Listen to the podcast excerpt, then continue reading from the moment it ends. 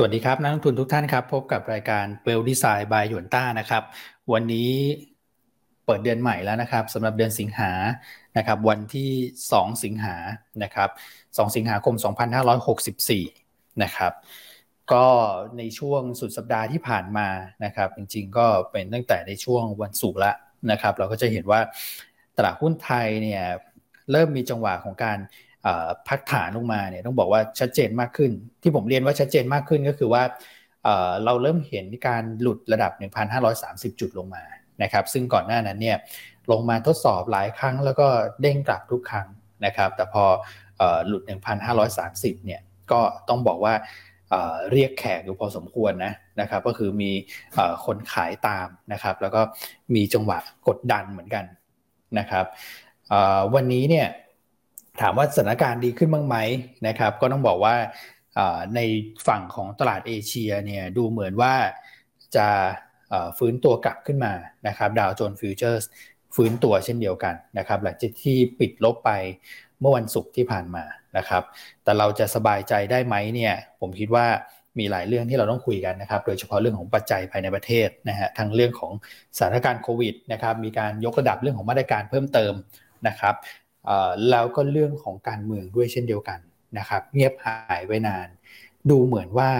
จะเริ่มมีน้ำหนักมากขึ้นแล้วนะครับท่านนักทุนนะครับ โอเค วันนี้เปิดรายการแบบเป็นกลางแล้วกันนะครับ เดี๋ยวให้พี่อันฟันธงนะกับคุณก่อนะครับว่าภาพตลาดวันนี้เนี่ยจะเป็นอย่างไรนะครับ โอเคครับพี่อันสวัสดีครับมอร์นิ่งครับผมครับ สวัสดีทุกท่านนะครับ คุณอ้วนคุณก่อท่านผู้ชมทุกท่านนะก็วันนี้เป็นวันแรก ของเดือนสิงหาคมนะครับก็เป็นเดือนที่มีการรายงานผลประกอบการอย่างต่อเนื่องนะครับใน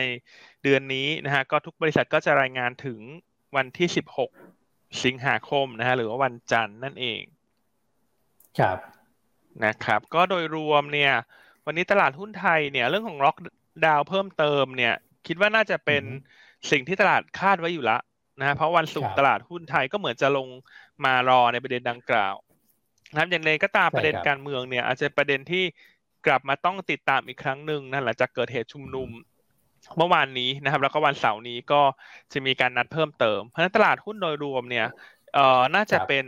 ตลาดที่เลือกซื้อเป็นรายกลุ่มนะครับแม้ว่าวันนี้เอเชียจะดูโดยรวมอาจจะดูดีนะฮะแต่อันคิดว่าของเรามันก็เคลื่อนไหวด้วยปัจจัยเฉพาะตัวมาสักระยะหนึ่งแล้ว นะครับเพราะฉะนั้นก็ถ้าจะสู้ก็รอมันถอยก่อนค่อยสู้แล้วกัน ถ้าคนที่จะเล่น rebound ถ้าแนวรับก็พันห้าถึงพันห้าร้อยสิบจุดแถวนั้นเนี่ยทางเทคนิคก็น่าจะมีโอกาส rebound นะครับสำหรับตลาดหุ้นไทย แต่ถามว่ารีบาวแล้วไปไกลไหมช่วงนี้เราก็คิดว่าเน้นเล่นสั้นไว้ก่อนนะครับ เลือกหุ้นที่งบดีน่าจะ ปลอดภัยกว่าสำหรับการกินกำไร ส่วนกลุ่มสื่อสารเนี่ยเป็นกลุ่มเด่นในช่วงนี้นะฮะแอดวานก็ขยับขึ้นมาทดสอบหนึ่งร้อยแปดสิบาทแล้วอืมนะฮะสวยเลยครับพี่สุดท้ายก็เห็นการแตะระดับร้อยแปดสิบาทได้แล้ว ซึ่งเป็นระดับที่เราบอกว่าเดี๋ยวเราจะมาสกิดนักลงทุนนะว่าถึงแล้วอันนี้ก็ถึงแล้วนะ แต่เพียงแต่ยังไม่ยืนแต่วันนี้มาลุ้นต่อว่าจะยืนร้อยแปดสิบาทได้หรือเปล่า อืม ก็ต้องขอบคุณคุณพี่วินัยด้วยนะครับ ที่ปฏิบัติตามหน้าที่อย่างเคร่งครัดแซวแซวแซวพี่วินัย ดีใจแทนพี่วินัยด้วยเหมือนกันเพราะว่าพี่วินัยถามมานานเหมือนกันนะสำหรับตัว ADVANC เนี่ยมาสักทีนะครับผมครับนอกจากนั้นวันนี้ก็จะมีเรื่องของหุ้นรายตัวเนื้อที่อาจจะผันผวนหน่อยคือเรื่องของตัวอนันอนันดาใช่ไหมครับ เรื่องของธุรกิจตัวคอนโดมิเนียมนะครับ ก็เดี๋ยวเรามาเล่าไล่เรียงกันไป เดี๋ยวรอผู้ชมเข้ามาสักพักหนึ่งก่อนเดี๋ยวเล่าทีเดียว นะครับก็ส่งผ่านให้คุณก่อสวัสดีทักทายนะฮะอันนี้คุณนัทพงศ์เข้ามาบอกว่าทักได้แล้วใช่ไหมครับแอดวานทักได้ครับ มาใกล้คือไปแตะแล้วเลเวลพี่อันแล้วทักได้แล้วครับ ผมร้อยแปดสิบครับ อืมโอเคอะคุณก่อครับ ผมครับ สวัสดีครับ สวัสดีครับ พี่อันพี่อ้วนนะครับแล้วก็สวัสดี แฟนคลับรายการด้วยเช้าวันจันทร์แล้วก็ประเดิมเดือนใหม่ด้วยนะครับ สิงหาคมแล้วครับใช่สิงหาแล้วเข้าสู่เดือนที่สองของไตรมาสสามนะครับ เดือนแรกของไตรมาสสามเนี่ย ยอมรับเลยว่าเซตผลงานไม่ค่อยดีนะครับ เท่าที่เห็นกันนะฮะก็ลงมาในช่วงเดือนกรกฎาเนี่ยเซ็ตลงมาประมาณหกสิบจุดนะพี่พี่อ้วนหกสิบกว่าหรือหกสิบหกจุด ถ้าเกิดจะเอาเป๊ะๆนะ ครับสิบหกจุด เราเคยอยู่พันห้าร้อยปลายๆนะครับโหมาทีการพันห้าร้อยต้นๆตอนนี้นะฮะครับครับครับก็หวังแล้วกันภาวนาให้เดือนนี้ตลาดจะดีขึ้นบ้างนะนะครับอืมอืมครับผม ครับโอเคอะเดี๋ยวเรามามาดูอีกทีเพราะว่าเอ่อเลเวลแถวประมาณสักหนึ่งห้าแปดศูนย์พันหกเนี่ย ก็จริงๆก็เป็นเลเวลที่ เหมือนคุณก่อก็เคยตั้งข้อสังเกตไว้ละนะครับ ว่าดูแล้วเนี่ยมันจะไปต่อลำบากนะในในในจังหวะที่จะเกินพันหกตรงไหนขึ้นไป แล้วก็เดือนกรกฎาคมเองต้องบอกว่าเป็นเดือนที่เราออก paper ในตัวของ quarterly นะแล้วก็เป็นมันเป็นอย่างนั้นจริงๆอะนะก็คือโอ้โหฉวัดเฉวียนน่าดูเลยคุณก่อเหวี่ยงไปเหวี่ยงเหมือนอารมณ์เหมือนอยู่บนบนรถไฟเหาะจริง ๆอะใช่ครับ อืมใช่ครับผม ที่วันนะฮะก็ใครยังไม่ได้อ่านก็ย้อนกลับไปอ่านได้นะ จริงวิวเราก็ผมว่าก็ยังประมาณเดิมอยู่แหละนะครับ มองภาพตลาดมีความผันผวนสูงนะครับใช่ส่วนเมื่อวันศุกร์เองเนี่ยตลาดหุ้นไทยก็ปรับตัวลงแรงพอสมควรเลยนะครับดูเหมือนจะต้านไม่ไหวนะฮะก็ปรับตัวลงประมาณสัก 16 จุดนะครับค่อยๆไหลลงมาเรื่อยๆนะพี่วันสุดท้ายเนี่ยอ๋อมีจังหวะมีจังหวะลงลึกด้วยตลาดเนี่ยนะครับ วันศุกร์นี้ลงไปโลประมาณ1516เลยนะฮะ ใช่ ครับยี่สิบจุดได้นะ ตอนแรกอะ ใช่ใช่ครับผมแล้วก็ลดช่วงลบกลับขึ้นมาบ้างนะครับ ก็มาปิดที่ประมาณ1522ครับนะครับมูลค่าซื้อขายก็88,000ล้านบาท หุ้นปรับตัวลงเป็นส่วนใหญ่ครับ จะเหลือกลุ่มที่รอดอยู่ก็คือสื่อสารนะครับ สื่อสาร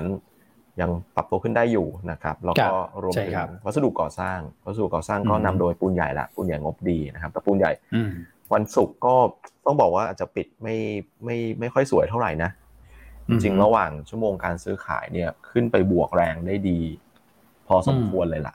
อืม แต่ตอนปิดก็ด้วยภาวะตลาดที่มันกดดันนะครับก็ไหลลงมากลุ่มสื่อสารเนี่ย คุณก่อ เมื่อวานสุกดีแท็เนี่ยนะฮะขนาดขึ้น X นะครับ บาทห้าสตางค์ปันผลฟรี ฟรีแล้วฟรีอีกโอ้โหดีแท็นี่สุดยอดแล้วก็กลายเป็นเริ่มดึงตัวท้ายท้ายของกลุ่มนะที่คนมักจะนึกถึงเนี่ยไม่ได้เป็นกลุ่มไม่ได้เป็นตัวนำก็คือตัวทูก็ปรับตัวเพิ่มขึ้นมาด้วยสื่อสารก็ต้องบอกว่าขึ้นยกแผงนะฮะส่วนปูนใหญ่อาจจะผิดปิดผิดหวังไปหน่อย แต่ก็สามารถปิดบวกได้ นะก็มีสอง sector นี่แหละที่เออปรับบวกนะครับ แล้วก็เป็นหุ้นสองตัวที่เราเลือกด้วยนะวันศุกร์นะครับครับใช่ครับโอเคอะไปต่อครับผมครับ ในเรื่องของ flow เนี่ยเป็นกองทุนขายเออขอขออภัยกองทุนซื้อขออภัยซื้อนะฮะซื้อแต่ซื้อไม่เยอะสองร้อยกว่าล้านนะครับ ต่างชาติขายแปดร้อยกว่านะครับ เจ็ดแปดร้อยนะฮะครับเอ่อต่างชาติก็ไป short ด้วยนะครับในฟิวเจอร์แปดพันแปดร้อยสัญญานะครับแล้วก็มีการซื้อในตราสารหนี้นิดหน่อยนะฮะสองร้อยกว่าล้านบาทนะครับ flow ก็ค่อนข้างจะชะลอตัวเหมือนกันสำหรับต่างชาติ แต่ว่าจริงๆ ตลาดลบสิบห้าแต่ต่างชาติไม่ได้ขายถึงพันผมว่าก็ไม่แย่เท่าไหร่นะ คือถ้าดูคือตอนแรกโอ้โหเห็นลงขนาดนี้สิบห้าสิบหกจุด คิดว่าต้องมีใครสักกลุ่มเนี่ยขายระดับพันปรากฏว่า เน็ตออกมาแล้วก็ไม่ได้ไม่ได้รุนแรงอะไรในในแง่ของโฟลนะครับ อืมครับโอเคเออแต่ที่น่าสนใจคือ SBL เนี่ยเร่งโตขึ้นมาค่อนข้างเยอะเหมือนกันนะครับจากห้าพันกว่าเป็นหกพันห้าเลยครับนะครับใช่ครับแล้วก็รับเหมาเลยฮะ กลุ่มพลังงานครับโอ้โหไม่ว่าจะเป็นสายแบบปิโตรเลียมสายลงกันสายสำรวจและผลิตหรือว่าโรงไฟฟ้านะครับห้าดับแรก มาพร้อมเพรียงกันเลยนะครับไทยออยประทอตัวแม่สอพอ GPSC นะครับแล้วไทยออยลงค่อนข้างแรงเลยนะครับอืมใช่ไหมครับพี่อันไทยออยลงเยอะ ใช่ครับคุณก่อ ตัวไทยออยเมื่อวันศุกร์เนี่ยคือจริงๆ วันศุกร์ตลาดหุ้นไทยเนี่ย ถ้ากลุ่มพลังงานไม่ลงแรงนะเซ็ตอินเด็กมันจะไม่ลงแรงขนาดนั้นใช่ใช่ใช่นะครับ คือกลุ่มของ ธนาคารกลุ่มของไฟแนนซ์ขนส่งรับเหมา พวกเนี้ยทุกคนคงทราบอยู่แล้วว่าว่ามันก็ลงตามสถานการณ์โควิดนะครับ ซึ่ง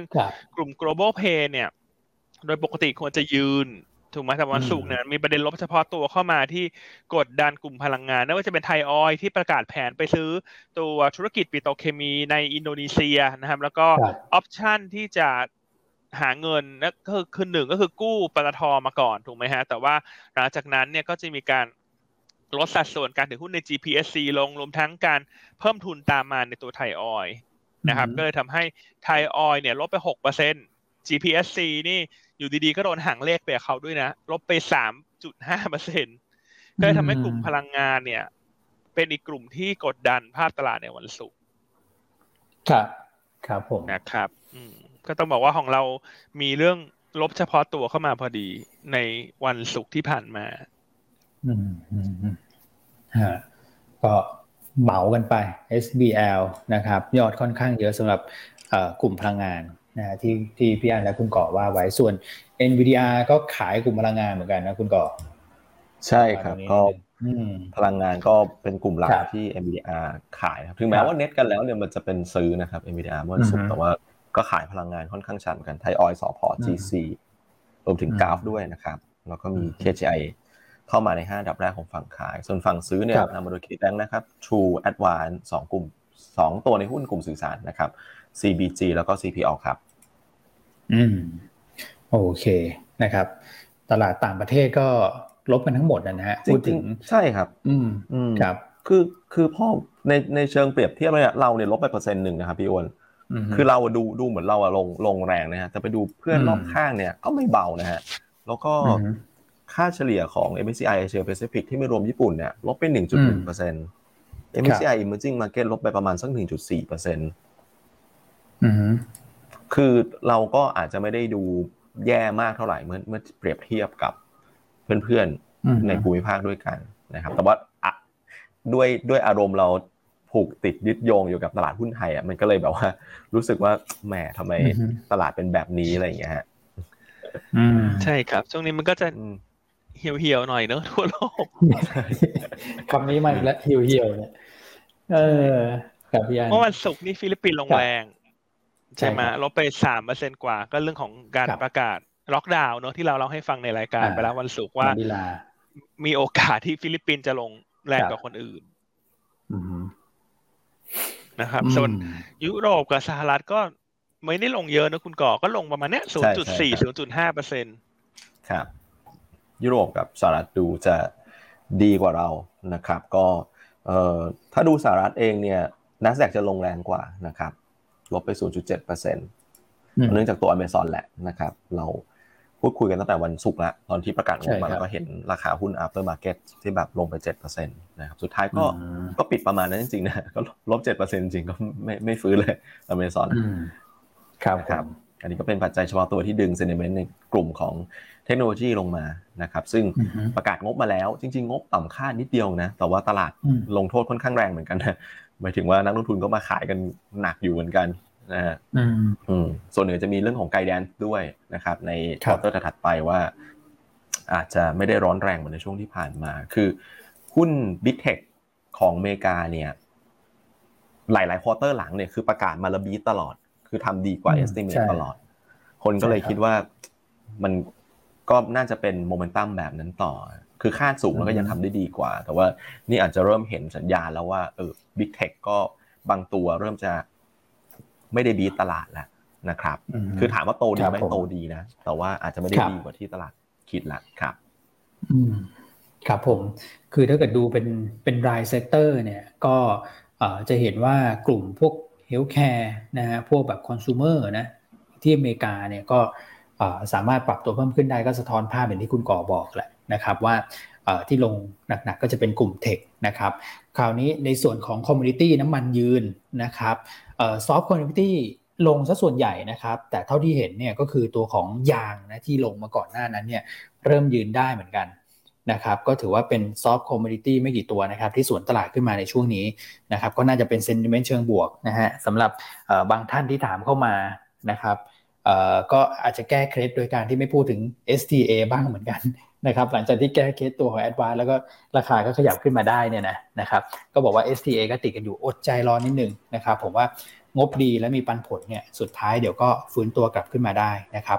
ส่วน commodity ตัวอื่นที่เป็น hard commodity ก็ปรับตัวลงกันซะส่วนใหญ่นะครับจะมีตัวของ BDI ที่ปรับเพิ่มขึ้นมาประมาณสัก 2 2.4%นะครับซึ่งกลุ่มเรือเนี่ยก็ต้องบอกว่า หลายตัวก็ปรับตัวเพิ่มขึ้นมารอแล้วเหมือนกันนะครับ Precious TTA RCL ASIMAR นะครับก็คงจะเหลือแค่ TTA กับ ASIMAR ที่ยังพออจะ trading กันได้นะครับ ส่วนเรืออื่นเนี่ยอาจจะต้องพักไว้ก่อนนะฮะเพราะว่าผลประกอบการไตรมาสสองไม่ได้เอื้อสักเท่าไหร่นะครับโอเคฮะคราวนี้มีคำถามหนึ่งผมสลับมาถามพี่อันอันนี้น่าสนใจว่า คือก่อนที่จะไปต่างประเทศนะคำถามของคุณแพทริกเนี่ยบอกว่าเซ็ตเนี่ย จะหลุดพันห้าไหมเพราะประกาศล็อกดาวน์แบบเหมือนไม่มีอะไรใหม่เนี่ย ยอด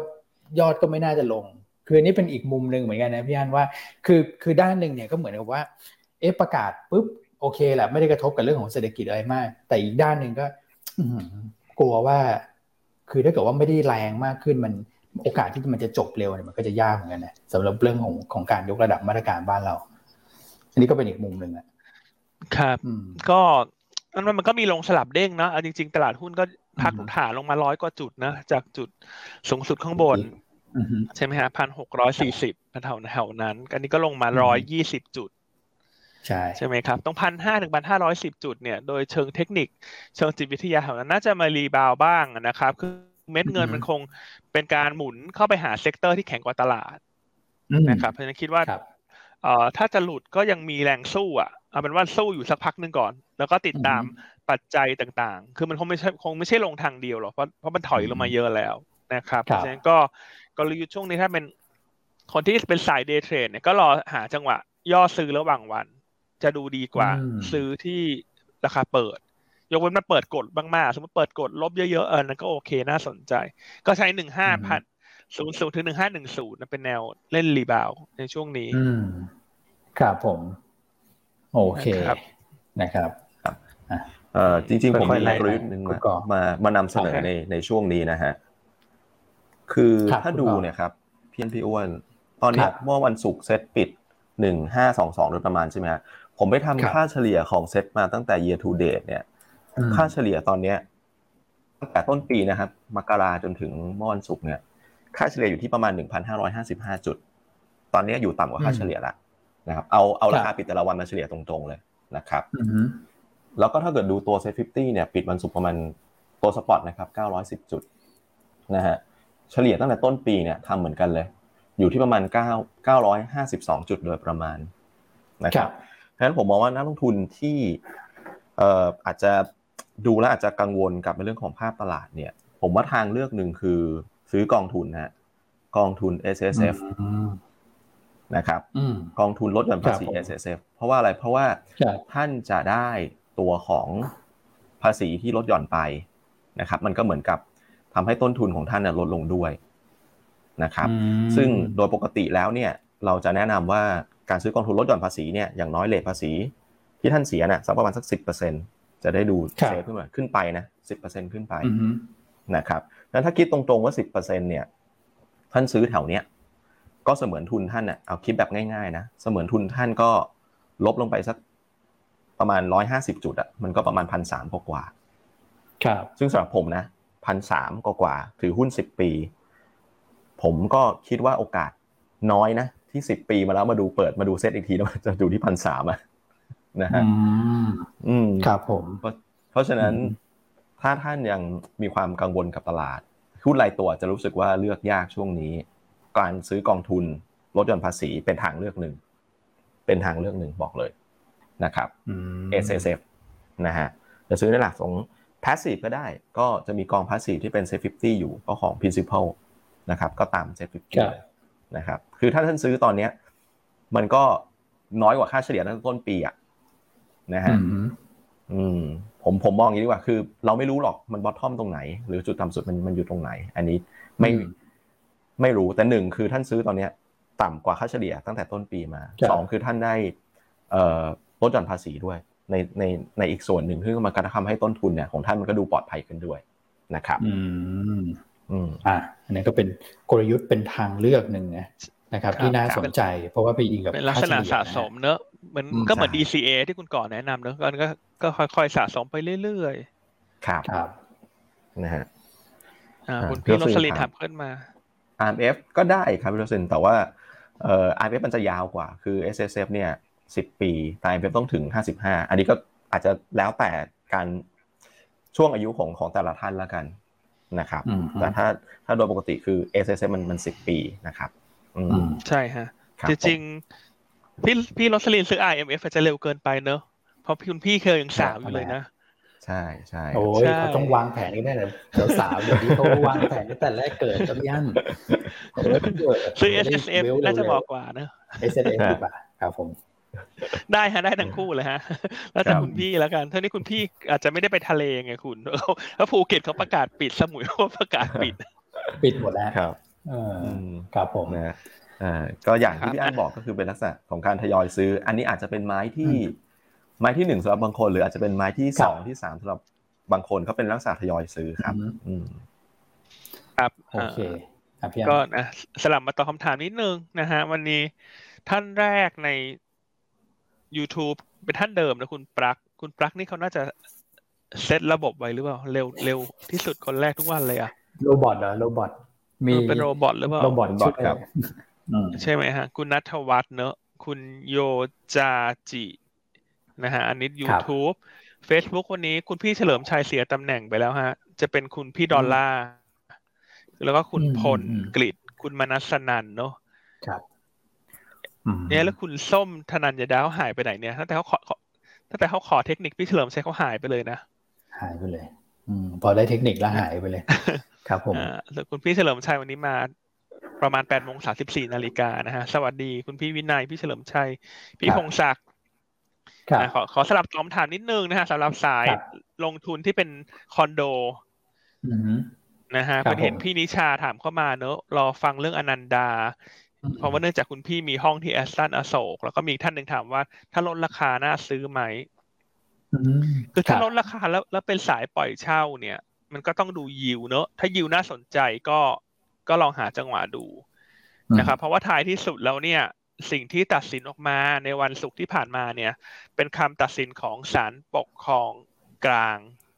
ครับนะครับ ซึ่งอนันดาเนี่ยทางคุณโก้ CEO ก็ออกมาชี้แจงผ่านโซเชียลแล้วว่ายังไงก็ตามอืมผมก็จะไปอุทธรณ์ต่อที่ศาลปกครองสูงสุดครับนะครับ ซึ่งถ้าในกรณี worst case เนี่ย สมมุติว่าศาลตัดสินออกมายืนตามศาลปกครองกลางนะครับ อย่างคุณพี่นิชาที่มีห้องอยู่เนี่ย อืมอันคิดว่าความเสี่ยงจริง ๆ อาจจะจำกัดนะ เพราะว่าสุดท้ายถ้าทุกอย่างผิด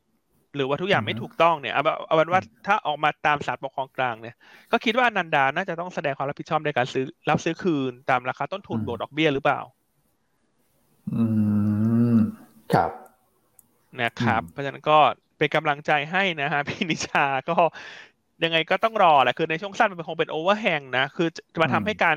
ขายออก อาจจะลำบากเพราะคนก็ไม่กล้าซื้อ ไม่ไม่กล้าเสี่ยง ใช่ไหมครับ แต่ถ้าปล่อยเช่า ถ้าโควิดจบ น่าจะกลับมา ส่วนท่านที่รอซื้อไม่ราคาลงแรง มันจะมีความน่าสนใจในแง่ของยิวในการปล่อยเช่าแต่ ถ้าบทสรุปออกมาศาลปกครองสูงสุดยืนตามราคาที่ศาลปกครองยืนตามคำตัดสินของศาลปกครองกลางอันนี้เราเล่ากรณี worst case ไปก่อนอืมใช่ไหมถ้าท่านซื้อต่อลดครับราคา เวลาเขาชดเชยท่านก็ควรจะชดเชยที่ราคาตามหน้าสัญญาอืมครับผม ถูกถูกไหมฮะ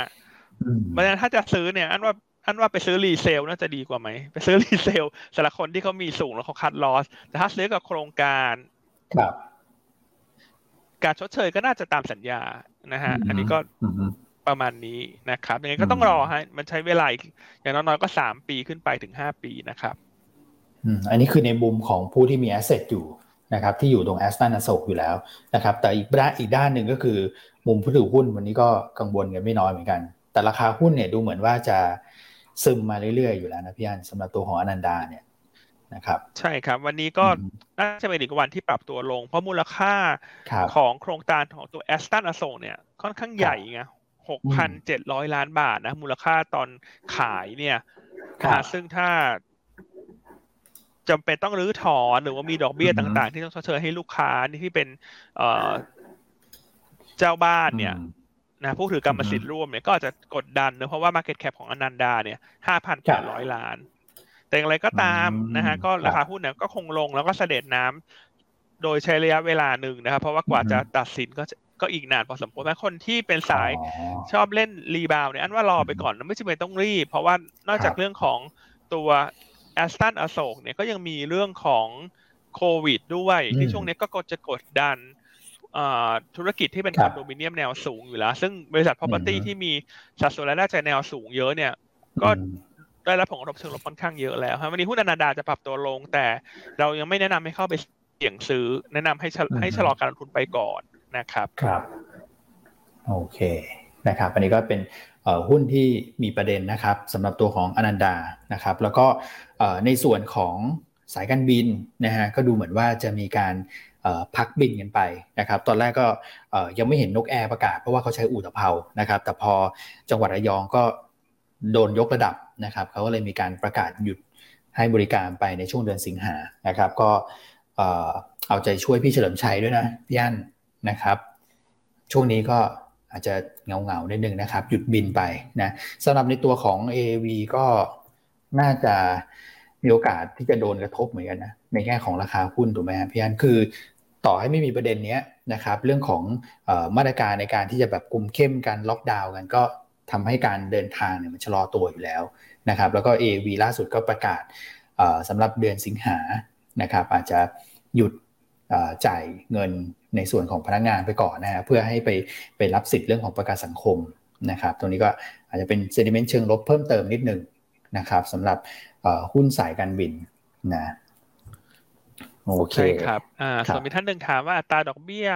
ของเงินฝากในบัญชีแคชบาลานตอนนี้อยู่ที่ศูนย์จุดสี่เปอร์เซ็นตนะครับโอ้ของเราเหรอศูนย์จุดสี่ใช่ครับของยวนต้าดูในดูประกาศต่างๆ ได้ในเว็บของยวนต้าเลยครับ เราจะมีประกาศไว้นะครับ อืมโอเคครับเอามาดูเดี๋ยวผมขออนุญาตสลับมาดูเซนิเมนต์นิดหนึ่งเรายังไม่ได้ไล่ประเด็นต่างประเทศสักเท่าไหร่นะครับ ก็ล่าสุดเนี่ยรู้สึกว่าทาง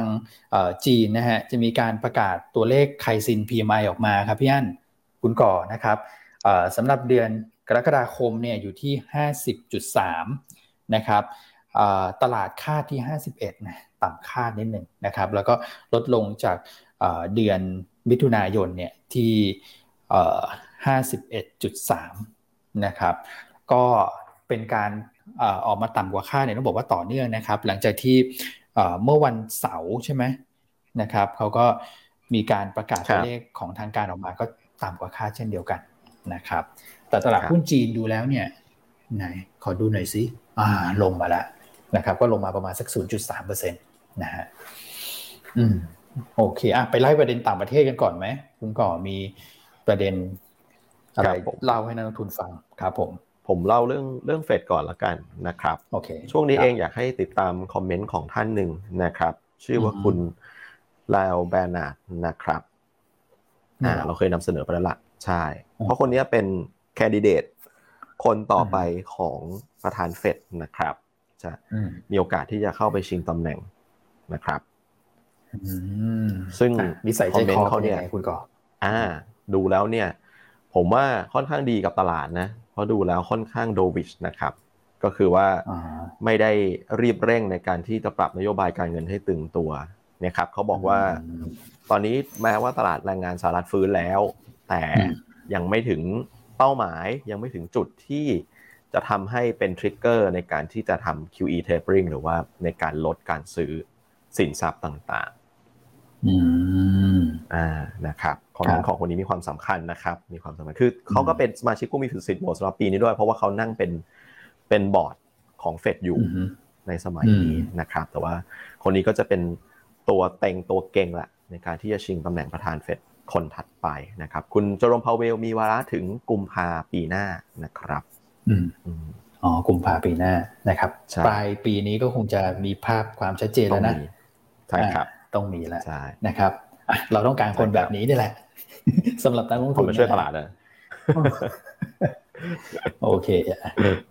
ครับผมยังพอเป็นความหวังได้ข่าวนี้นะครับครับมีประเด็นอื่นไหมคุณก่อครับ ข่าวถัดไปเป็นเรื่องจีนดีกว่าครับเราจะต้องรบกวนพี่อันอธิบายฮะเห็นคุณอ้วนเปิดมาเรื่องเกาหลีนะเดี๋ยวเดี๋ยวไม่พอดีผมผมไล่ไล่ไล่เกาหลีนี่เขามีข่าวนะเห็นคุณอ้วนเต็มรูปมานี่น่าจะเป็นน้องสาว ของคุณคิมจองอันหรือเปล่า คิมโยจองหรือเปล่าคนนี้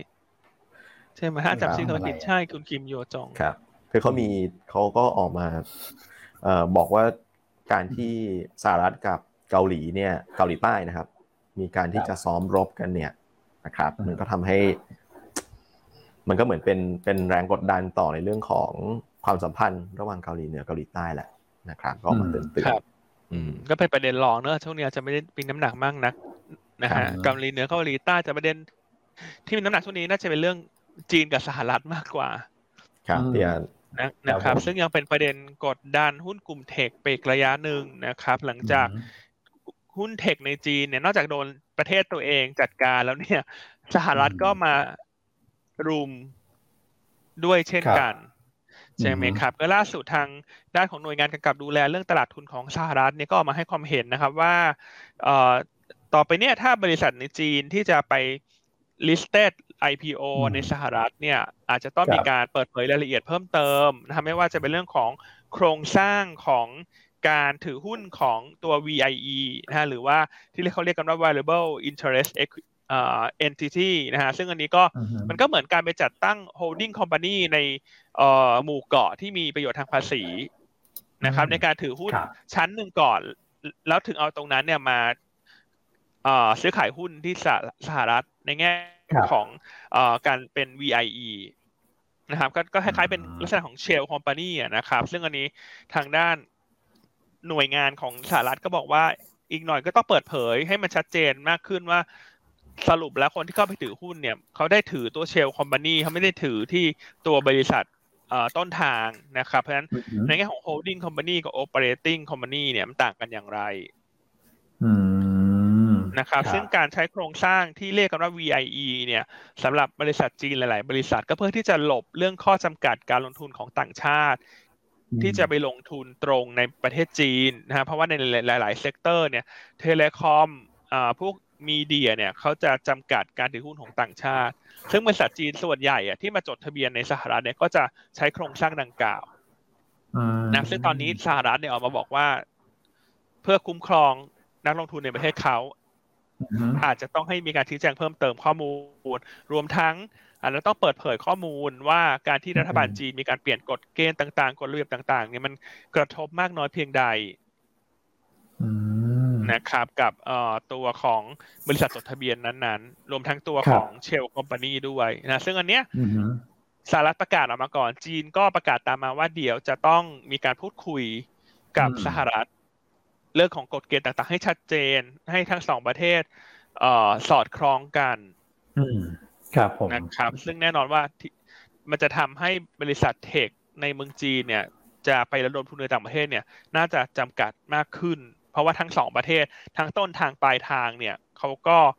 อยากจะมีกฎระเบียบที่มันเข้มงวดมากขึ้น อืม ครับ ครับผม นะครับอันนี้ก็จะเป็นอีกเหตุผลหนึ่งที่ทำให้หุ้นจีนฮ่องกงช่วงนี้ก็ยังผันผวนนะหุ้นจีนฮ่องกงเนี่ย rebound แล้วก็ลงลงแล้วก็ rebound ตามข่าวรายวันนะครับ แล้วเช้านี้ก็ทั้งตัวเลขไคซีน PMI ที่เพิ่งรายงาน ภาคการผลิตต่ำกว่าคาด ตัวเลขภาคการผลิตของตัว PMI ที่เป็นหน่วยงานภาครัฐก็รายงานวันเสาร์ก็ต่ำกว่าคาด ใช่ครับนะครับก็อาจจะเป็นลักษณะแกว่งตัวเนาะวันนี้ติดตามข่าวสารจากหุ้นจีนแต่ข้อดีคือก็ไม่ได้ลงแรงเนาะ เพราะเราเคยเห็นภาพของการลงวันละสี่ห้าเปอร์เซ็นในสัปดาห์ก่อนหน้านะครับ ตอนนี้ลงสักครึ่งเปอร์เซ็นก็ถือว่าไม่ได้ลงแรงเท่าไหร่ยังไม่ลืมต้นมั้งพี่อันช่วงนี้ยังไม่ลืมต้นนะช่วงนี้กฎระเบียบต่างๆ ก็ยังยังไม่ชัดเจนหลายเรื่องครับนะครับอ่าส่วนคุณนิชาเอ่อบอกว่าขอบคุณนะคะคุณอ่าน คือถ้า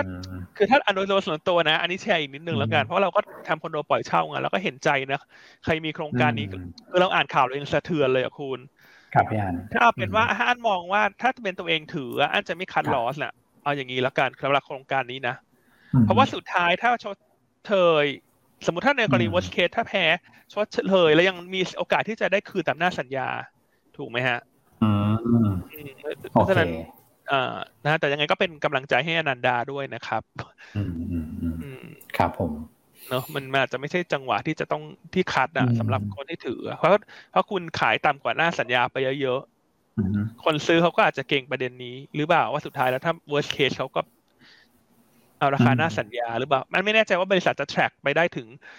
เอ่อการอืมเปลี่ยนมือหรือเปล่าเนอะแต่ยังไงถ้าถือหน้าสัญญามาก็ไม่รู้ก็ปล่อยเช่าไปก่อนแล้วกันครับพี่อีกนานอยู่นะครับ ใช่สองสามปีเป็นอย่างน้อย ใช่ไหมครับ ใช่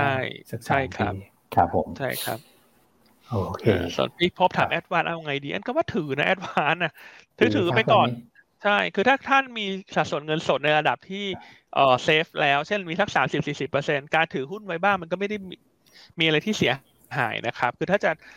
แบบวันหนึ่งล้างพอร์ตอีกวันเต็มพอร์ตเนี่ยอันนั้นอันแนะนำไม่ถูกอะเพราะว่าเราไม่ใช่อืมแนะนำในลักษณะนั้นไงแบบว่านักเพราะนักทุนบุคคลบางทีแบบ วันนี้ฉันจะล้างพอร์ตพรุ่งนี้ฉันจะกลับมาซื้อเต็มพอร์ตแล้วว่าถ้าอันนั้นอืมฮึแนะนำลำบากเอาเอาเป็นว่าปรับสัดส่วนปรับสมดุล ปรับหุ้นที่ถือ ปรับ sector ที่ถือเอ่อครับปริมาณเงินสดที่ถือเนี่ย น่าจะทำให้การลงทุนมันง่ายมากขึ้นช่วงเนี้ย คือมันหายใจหายคอได้ดีขึ้น อืม ครับผม คือจริง ๆ ตอนนี้หุ้นที่เหลือให้ลงทุนได้เนี่ยก็ต้องบอกว่ามีไม่ได้เยอะมากนะครับ มันก็เลยทำให้แอดวานที่แบบดูจะเป็นดีเฟนซีฟนะฮะ แล้วก็ราคาหุ้นก็มีความผันผวนต่ำพักฐานมานานเนี่ยดูจะเฉิดฉายขึ้นมาเลยนะ ด้วยความที่ตัวเลือกเนี่ยมีมีค่อนข้างจำกัดก็เอาเงินมาพักตรงนี้ดูจะปลอดภัยนะครับมากกว่าไปฝากไว้กับตัวที่แบบอยู่สูงๆนะเวลาพันตลาดพันผวนเนี่ยพวกหุ้นเหล่านั้นก็จะแกว่งตัวแรงนะครับ ใช่เลยครัทำบให้แอดวานอะยังคุณดูพี่ดีครับคุพี่ณอันวิกิติภูมิถามว่ามีหุ้นกู้อืมอนันดา99ปี อันนี้น่าจะเป็นอ๋อเพอร์เพชวลบอลนะคุณก่อใช่คุณก่อแนะนำยังไงดีฮะอันนี้ ใช่ครับอืมครับก็อืมอืมคือถ้าหุ้นกู้อาจจะต้องรอเวลาแต่ปกติหุ้นหุ้นกู้ พวกอืม perpetual นี่เขาน่าจะมี น่าจะมีออปชันในในการคอมอันนี้ผมผมไม่แน่ใจสเปคของตัวตัวนี้ครับเหมือนกันนะครับครับหรืออืมหรืออย่างนี้ไหมพี่อันคือเอ่อ ต้องดูยิวใช่ไหม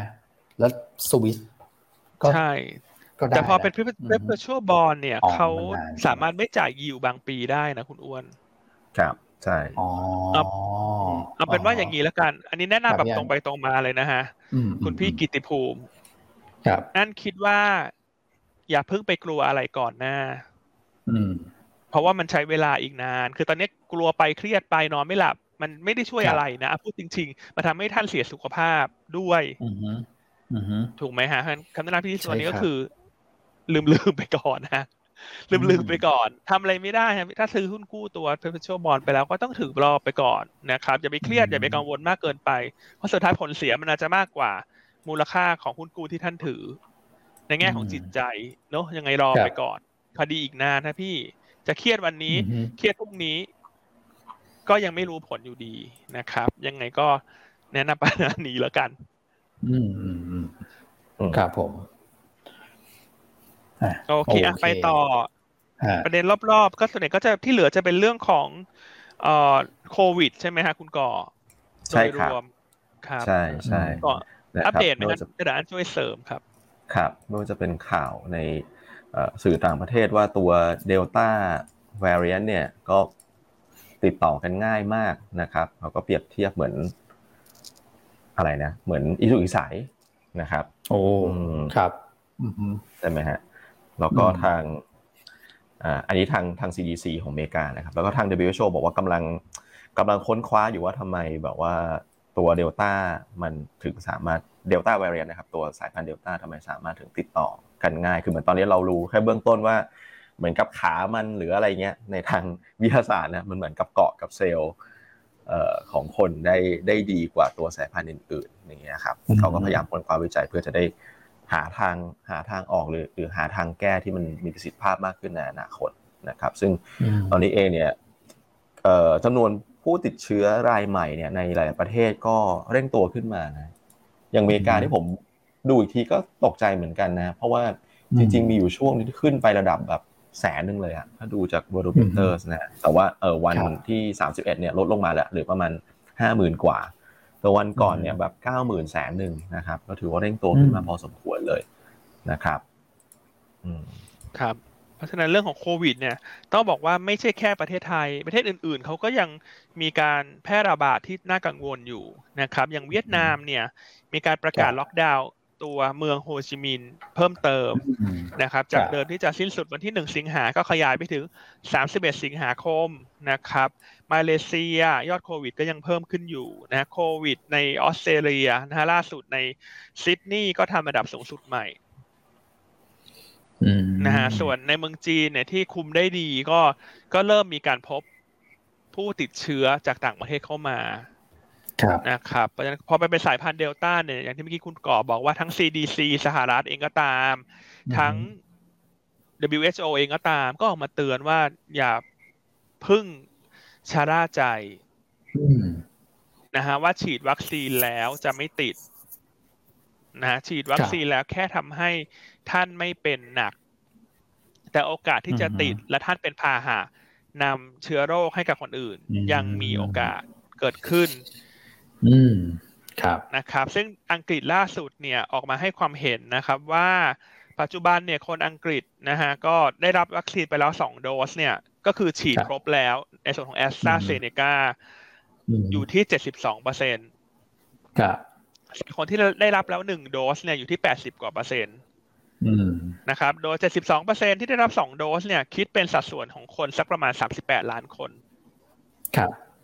นะครับล่าสุดอังกฤษก็ออกมาบอกว่าในเดือนกันยายนเนี่ยมีแผนที่จะให้วัคซีน booster กับคนที่ได้รับวัคซีนครบสองโดสแล้วนะฮะโดยวัคซีน booster ที่จะให้เนี่ย ก็จะใช้อีกยี่ห้อหนึ่งนะคุณอ๋อเป็นไขว้กันก็คงดูเป็นไขว้กัน เพราะฉะนั้นเนี่ยเป็นสิ่งที่กำลังจะเกิดขึ้นตามมาในของประเทศที่ฉีดวัคซีนแล้วสองโดส นะเพราะว่าทั้งเรื่องของระยะเวลาในการคุ้มกันใช่ไหมฮะในการคุ้มกันในร่างกายรวมทั้งการฉีด booster เนี่ย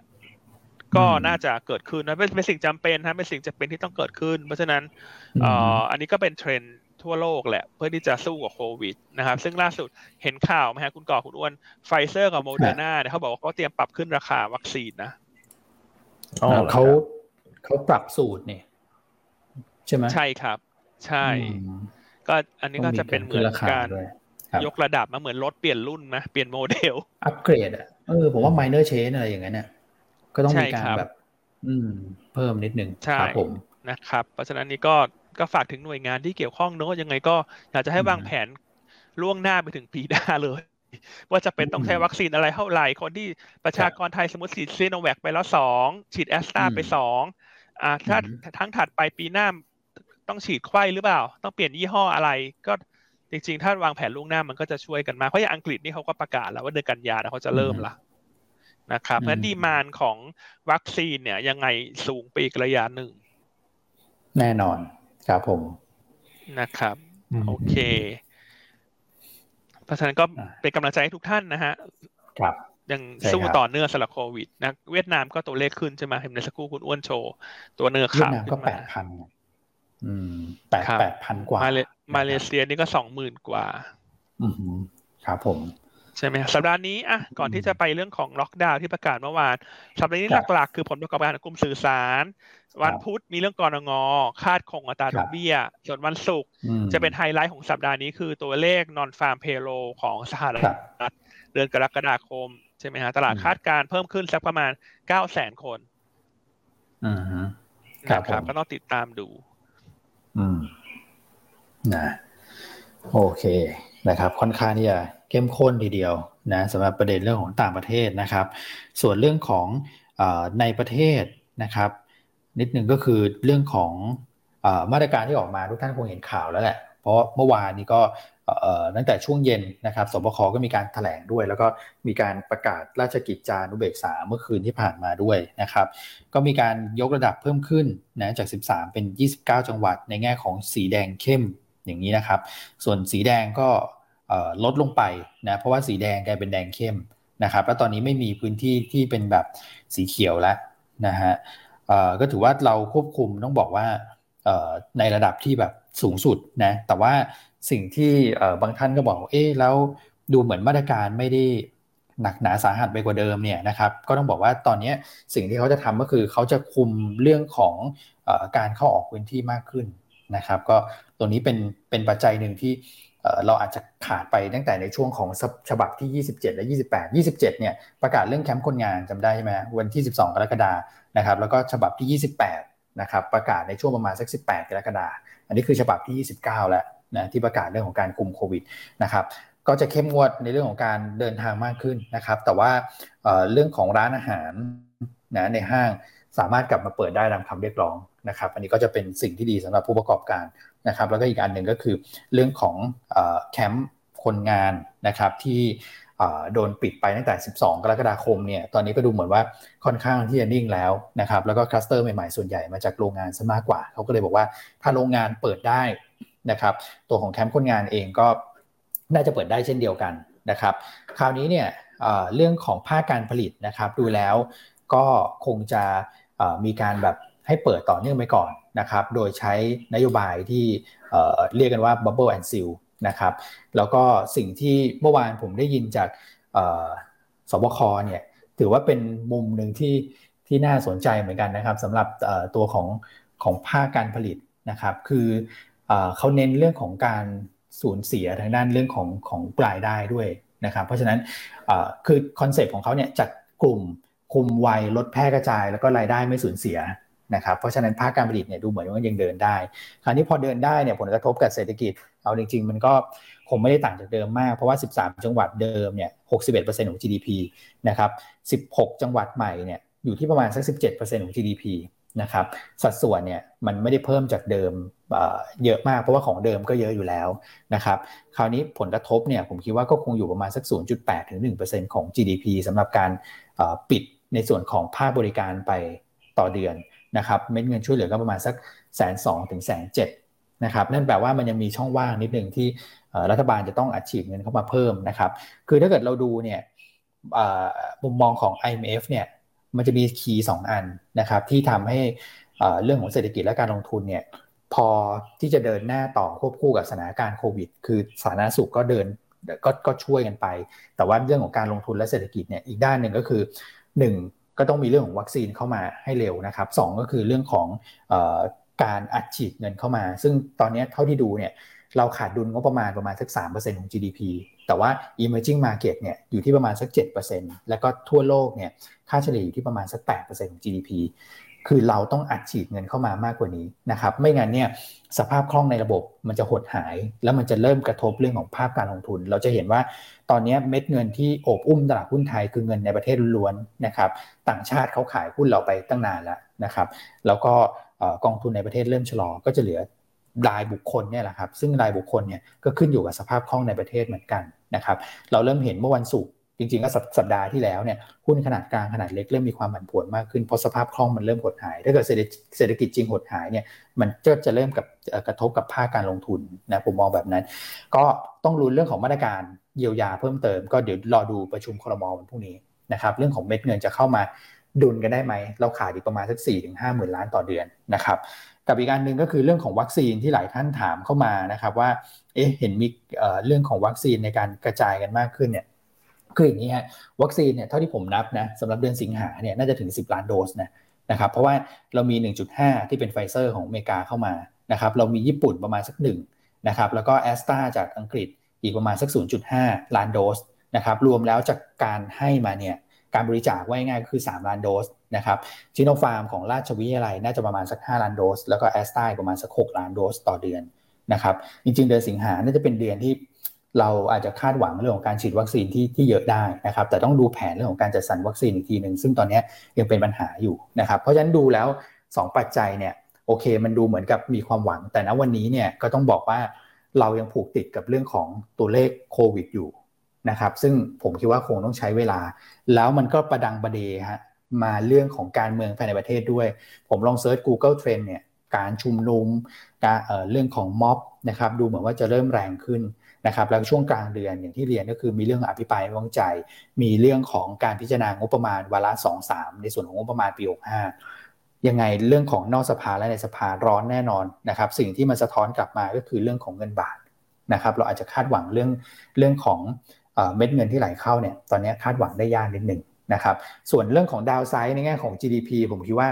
ก็อยู่ประมาณนี้แหละนะครับก็คืออาจจะต่ำหนึ่งลงมานะแต่ณปัจจุบันเนี่ยยังไม่ได้มองถึงขั้นว่าติดลบ กับแนวรับของเซ็นดี x ดาวไซด์ก็คงอยู่แถวประมาณสักพันห้าบวกลบอย่างที่พี่อันบอกนะครับแต่ว่าเนี่ยตัวของเงินบาทเนี่ยเช้านี้ก็ดูเหมือนว่า อ่อนตัวแบบเร่งไปอีกแล้ว มันก็สะท้อนให้เห็นถึงความเปราะบางนะทั้งเรื่องของโควิด แล้วก็เรื่องของการเมืองในประเทศอยู่เหมือนกัน เพราะฉะนั้นการสู้เนี่ยในแง่ของกลยุทธ์เนี่ยคือเหมือนคุณกรอ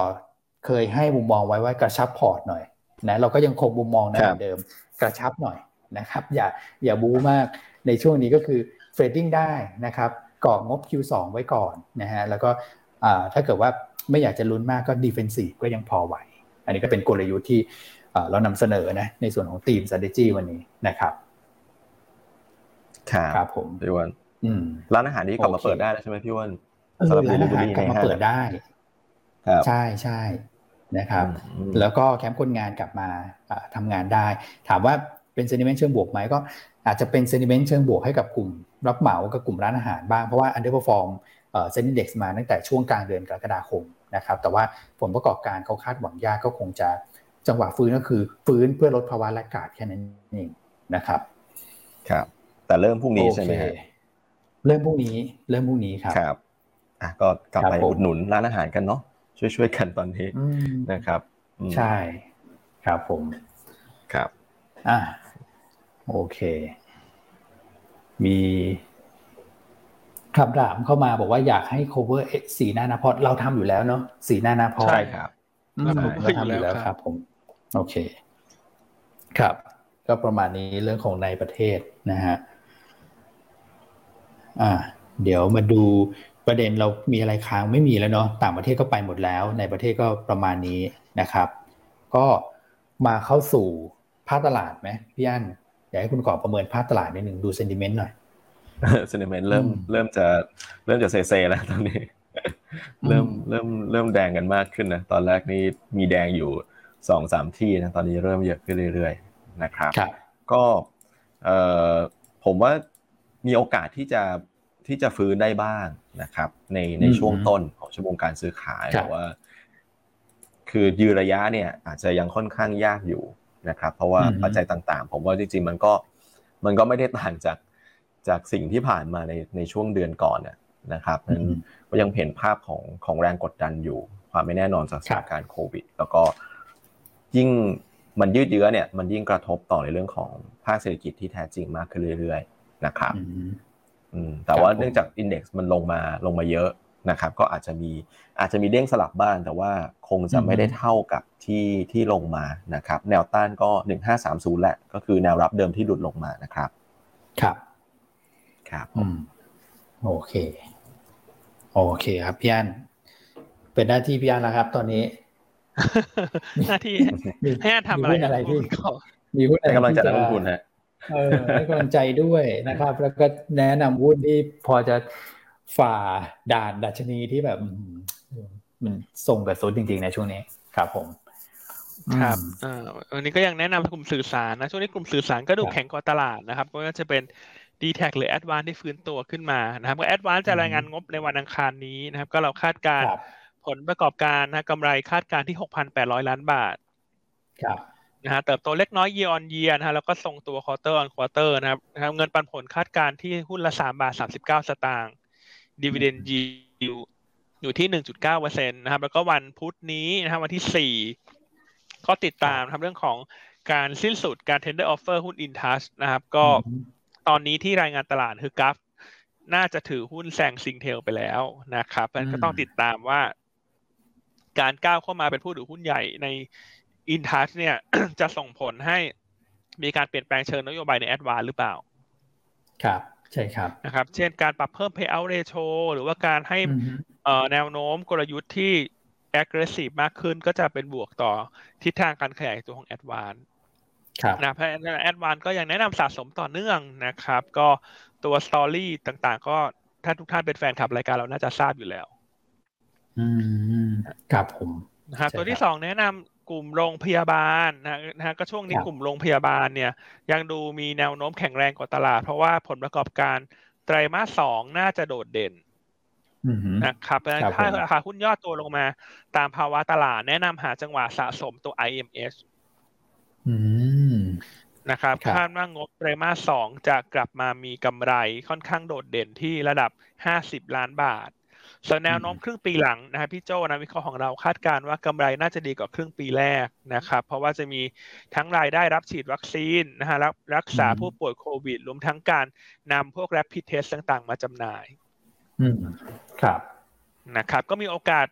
พอสมควรที่จะเห็นการปรับเพิ่มประมาณการกำไรขึ้นจากตลาดหลังจากงบไตรมาสสองรายงานนะครับแล้วก็แนะนำสะสม IMS นะฮะแนวต้าน 9 บาท 50 ครับ ครับผมส่วนส่วนสุดท้ายวันนี้เราก็มาอิงตัวที่ได้ประโยชน์จากเงินบาทอ่อนนะเพราะว่าเช้านี้เงินบาทเนี่ยกำลังจะขึ้นทดสอบบริเวณ33บาทต่อดอลลาร์นะครับ ตอนนี้ที่32บาท95นะครับ ก็แน่นอนว่าหุ้นที่ได้ประโยชน์จากบาทอ่อนเนี่ยก็พอที่จะเคลื่อนไหวได้ดีกว่าตลาด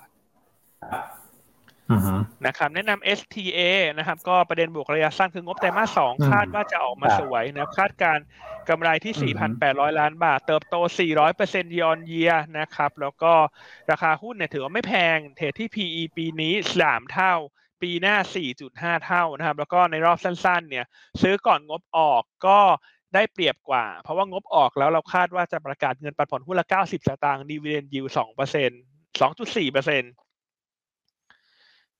นะครับช่วงนี้ก็เป็นช่วงของการสะสมนะฮะตัว STA เพื่อที่จะไปรอขายเมื่อรายงานผลประกอบการพร้อมประกาศเงินปันผล ส่วนตัวสุดท้ายนะครับ วันนี้คุณแชมป์แนะนำตัวของ GFPT นะครับ ก็ GFPT แนวต้านสามสิบสามบาทสิบสตางค์นะแนวรับสิบสองบาทห้าสิบนะครับ แล้วก็ stop loss ถ้าต่ำกว่าสิบสองบาทสิบสตางค์ ก็ GFPT ก็ได้อานิสงส์เชิงบวกสั้นๆ เช่นกันในเรื่องของเงินบาทที่อ่อนค่าเพราะธุรกิจของเขาเนี่ยเน้นการส่งออกเป็นสำคัญนะครับจะวันนี้ธีมของเราก็จะเป็นกลุ่มสื่อสารนะครับ กลุ่มของโรงพยาบาลนะฮะแล้วก็กลุ่มที่ได้ประโยชน์จากเงินบาทอ่อน ก็ยังดูพอจะแข็งแรงกว่าตลาดส่วนกลุ่มที่ได้รับผลกระทบจากโควิดนะฮะไม่ว่าจะเป็นกลุ่มธนาคาร กลุ่มพวกสินเชื่อต่างๆ เนี่ย แนวโน้มการเคลื่อนไหวยัง underperform ตลาดนะครับ นะครับอันนี้ก็ตอบรวมๆแล้วเห็นหลายๆท่านถามมาในกลุ่มสินเชื่อ พวกติดล้อสวัสด์อะไรเงี้ยช่วงนี้ก็ที่อ่อนตัวลงมาก็เพราะเรื่องของโควิดนะครับรวมทั้งกลุ่มธนาคารด้วย ใช่ครับผมโอเคนะครับ วันนี้ก็โดยภาพรวมก็คือเอาใจช่วยทุกท่านนะ เพราะว่าทั้งเรื่องของสถานการณ์ในประเทศเนี่ยมันก็ค่อนข้างที่กดดันนะครับ ในแง่ของบรรยากาศการลงทุนเนี่ย ผมว่าดูจากกราฟเนี่ยทุกท่านก็คงจะเห็ นอยู่แล้วแหละนะครับว่าช่วงนี้มันก็เป็นแนวโน้มของการพักตัวลงมานะครับเพราะฉะนั้นก็คือแม้ว่าเราจะเตือนกันมาแล้วตลอดนะนะครับ แต่ว่าก็ยังเป็นห่วงเป็นใยนะครับ แล้วก็เอาใจช่วยนะครับ ช่วงนี้ก็คือเราต้องเน้นเรื่องของความอดทนนะฮะแล้วก็ใช้เรื่องของเขาเรียกว่าสตินิดหนึ่งนะในแง่ของการลงทุนนะครับ ก็ตั้งสติกันดีๆนะฮะกระชับพอร์ตได้ก็กระชับหน่อยนะครับ ส่วนเรื่องของ power investing นะครับ advance ทุกท่านก็คงเห็นภาพกันแล้วแหละ IMS มี margin ให้บริการนะครับ แล้วก็ STA ก็มี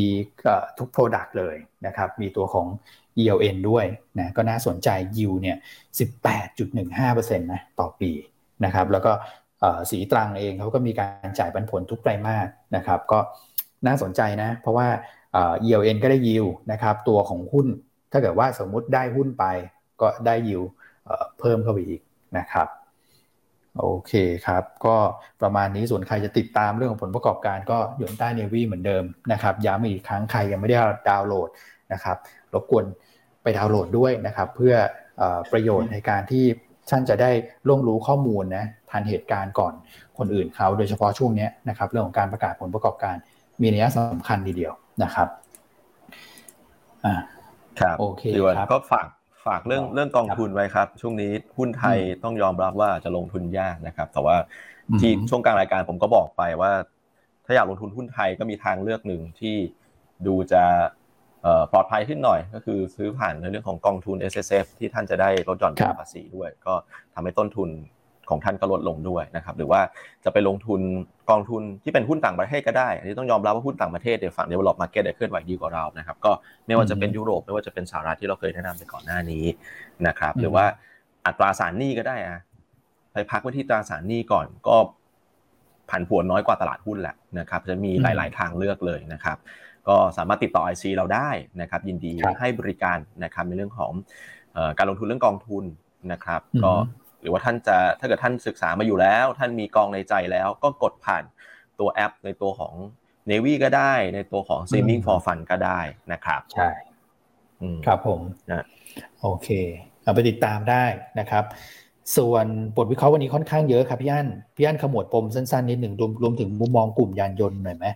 นะครับใช่ครับ วันนี้เรามีทั้งหมด 9 บทวิเคราะห์นะครับ ก็ตัวอื่นๆ เช่นปูนกลาง นะครับบอททอมไลน์ออกมาดีกว่าคาดจากการปรับภาษีในสีลังกา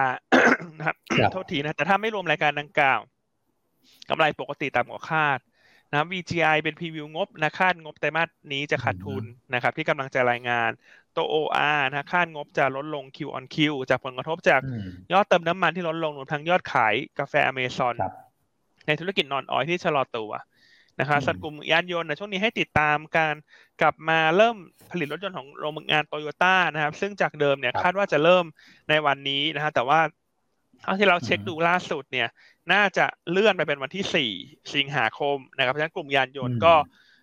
ให้หาจังหวะแล้วกันนะครับไปอาจจะไปรออาจจะไปซื้อในวันที่เขากลับมาผลิตได้สำหรับโรงงานรถยนต์ของโตโยต้าก็น่าจะเป็นเซนิเมนต์บวกที่รออยู่นะครับ คาดว่าจะเปิด ทำการอีกครั้งหนึ่งวันที่สี่สิงหาคมนะครับ โอเคก็วันพุธนะฮะสำหรับกลุ่มยานยนต์นะครับ ใช่ครับส่วนอื่นๆก็ติดตามอ่านได้ในยูนต้าเนวีนะครับรวมทั้งในอีเมลของท่าน หรือว่าจะล็อกอินเข้ามาที่เว็บไซต์ยูนต้านะครับ ข้อดีของการเป็นลูกค้ายูนต้านะคุณพี่ยงถามเข้ามาก็เนี่ยฮะได้บทวิเคราะห์ที่ครบถ้วนนะครับ ก็อย่างวันนี้เราก็มีถึงเก้าบทวิเคราะห์ด้วยกันนะครับ รวมทั้งสิทธิประโยชน์ในการเข้ารับฟังงานสัมมนาต่างๆ ของเรานะครับ แล้วก็การให้บริการจาก IC ที่ดีและน่ารัก อันนี้ก็เป็นอีกจุดเด่นหนึ่งของ Yuanta นะครับ research น่ารักด้วยไหม research ก็ เดี๋ยวน่ารักเดี๋ยวก็ฟาดนะ แล้วแต่วันอะ วันนี้มี econ ด้วยใช่ไหมคุณก่อ ก็คืออัปเดตข้อมูลจากแบงค์ชาติที่เป็นข้อมูลเดือนมิถุนายน ใช่ไหมครับ ใช่ใช่ครับ ใช่ครับใช่ใช่ก็ลองตามอ่านในบทวิเคราะห์ได้ครับ ครับผมครับ แล้วก็มีเอ่อ technical trading portfolio ของคุณแชมป์นะครับ วันนี้ก็มีการปรับพอร์ตก็สามารถไปติดตามบทวิเคราะห์ได้เช่นเดียวกันนะครับอ้าวเกินเวลาแล้วพี่อันครับผมครับ ก็คงต้องไปเพียงเท่านี้ก่อนในวันนี้เราพบกันใหม่ในวันพรุ่งนี้นะครับ สวัสดีครับ สวัสดีครับ สวัสดีครับ